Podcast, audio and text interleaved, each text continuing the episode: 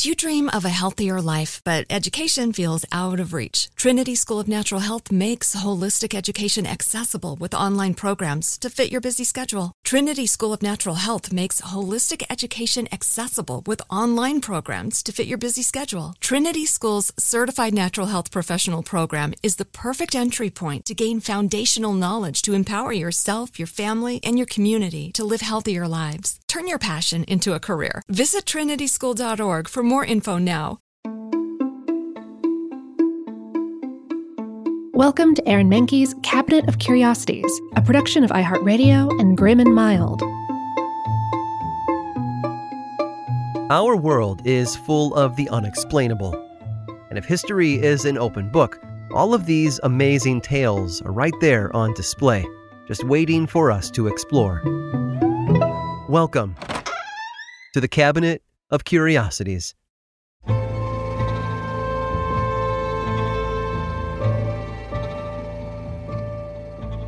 It's a common fear, one so pervasive that it changed the funeral industry hundreds of years ago. It's called taphophobia, otherwise known as the fear of being buried alive. Back in the 14th century, accidentally burying someone who was still living happened more often than you think. John Duns Scotus, a philosopher, was once believed to have been interred prematurely in 1308. When the vault his body was residing in was opened, he was found laying dead on the floor beside his sarcophagus with his hands all cut up. He had tried to fight his way out. It was this fear that eventually led to the invention of the safety coffin, which involved some kind of mechanism to alert the living up above that the person below them had been prematurely buried. They often used a bell tied to a string that ran underground to the coffin where it could be pulled. Essie Dunbar didn't have a bell or a string but she certainly let everyone know what had happened to her. She was born in Barnwell County, South Carolina in the late 1800s. She seemingly lived there all her life, becoming a beloved member of her community. In 1915, though, her fame would extend far beyond the borders of Barnwell County.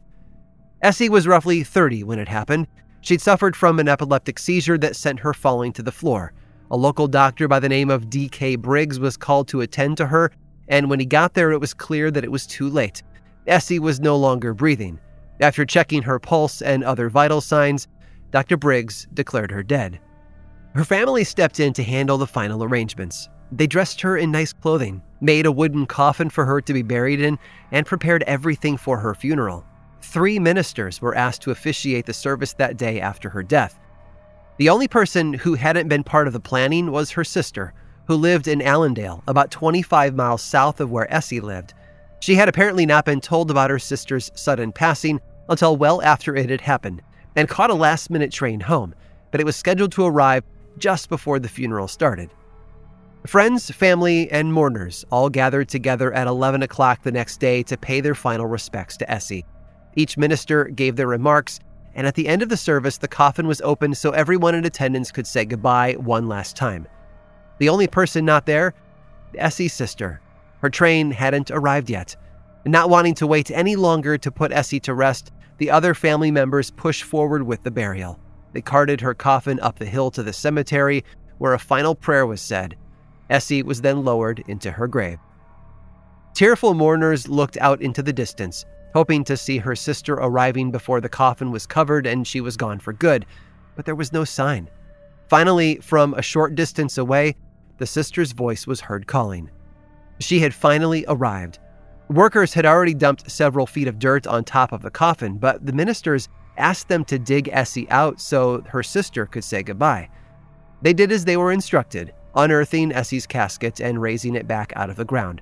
Everyone stood around the casket as the lid was unfastened and removed, and without warning, Essie Dunbar, who had been pronounced dead by a doctor only a day before, sat straight up and greeted her sister with a smile. According to the reports, her recovery caused all hell to break loose. The ministers fell into the grave. One of them suffered from three broken ribs, but not from the fall. The other two men had stepped on him trying to get out of the grave. Everyone else ran away, including Essie's sister. Meanwhile, Essie herself didn't understand what the commotion was about, only that all of her loved ones were fleeing in terror. Not realizing that she was the reason for their fear, she ran after them chasing them down the hill, which I'm sure only added to their fright. Essie lived another 47 years following her premature burial, finally passing away for real this time in 1962 at the age of 70. And she got the last laugh as well, outliving the doctor who had declared her dead the first time back in 1915. And from what I've heard, his funeral wasn't nearly as exciting.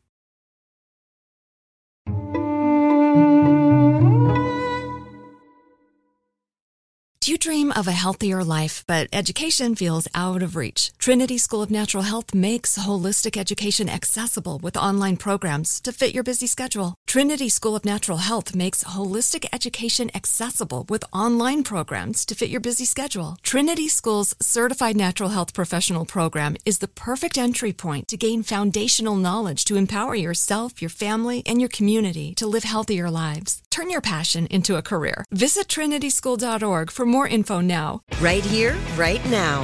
Find your beautiful new floor at Rite Rug Flooring. Choose from thousands of in stock styles, ready for next day installation, and all backed by the right price guarantee. Visit riterug.com. That's R I T E R U G.com today to schedule a free in home estimate or to find a location near you. 24 month financing is available with approved credit.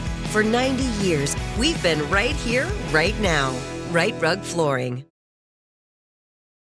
This episode is sponsored by Intuit. Here's a story for you. Once upon a time, a young woman was haunted by the ghosts of bad financial decisions, with credit card debt and an empty savings account looming over her every day. But when she tried to ignore these ghosts, they only grew bigger and scarier, and these ghosts of her bad financial decisions were stopping her from living her best life. So she decided to face them head on and take control of her finances with help from Intuit.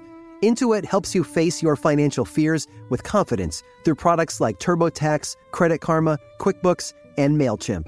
Whether you're trying to manage your money or trying to run a business, Intuit gives you the confidence to take control of your finances so you can live your best life. Intuit is the financial platform that helps everyday people prosper. Intuit has helped 100 million people live their best financial lives. Visit intuit.com, I N T U I T.com to start living yours. Let's get into it.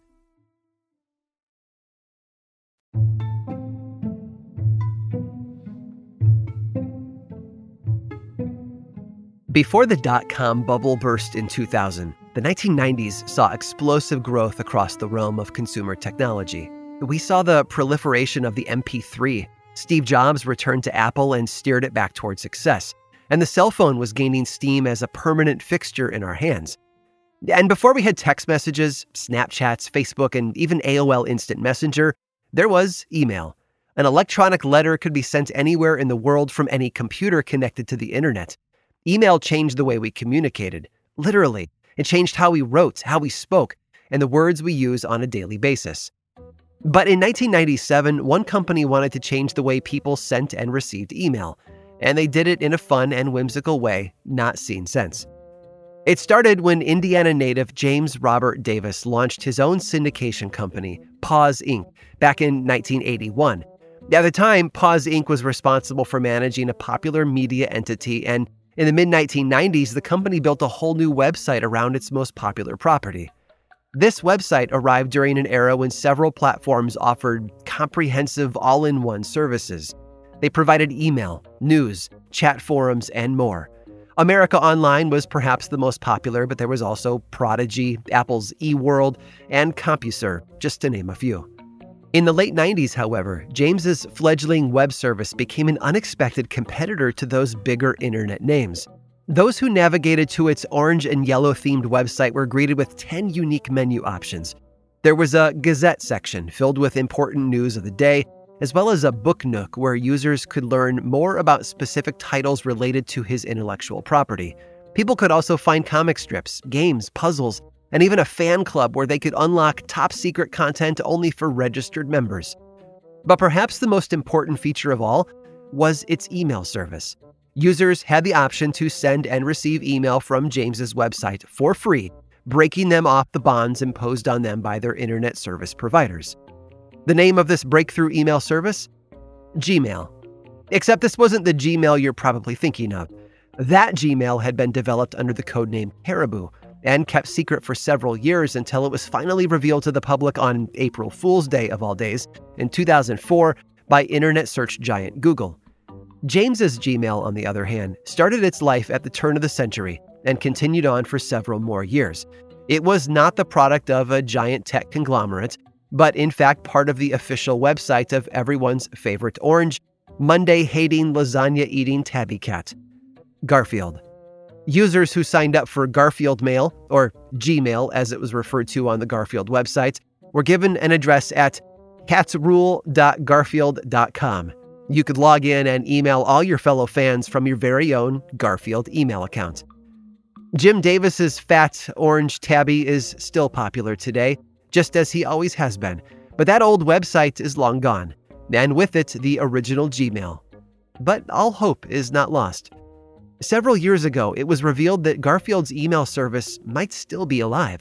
A technology blog contacted a known address at catsrule.garfield.com and did not receive a bounce back confirmation in return, which meant that their email went through.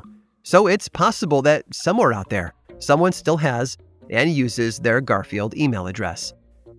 For everyone else, though, their days of eating digital lasagna are over. They can still enjoy Garfield comic strips, watching his cartoons, movies, and even a few avant garde alternatives including one version of the comic where Garfield never existed and his owner, Jon Arbuckle, simply talks to himself. Garfield, the character, shows no signs of going away anytime soon, but his ill fated email service of the 1990s and early 2000s, that has sadly ended up in the junk folder. I hope you've enjoyed today's guided tour of the Cabinet of Curiosities. Subscribe for free on Apple Podcasts or learn more about the show by visiting curiositiespodcast.com. This show was created by me, Aaron Mahnke, in partnership with How Stuff Works.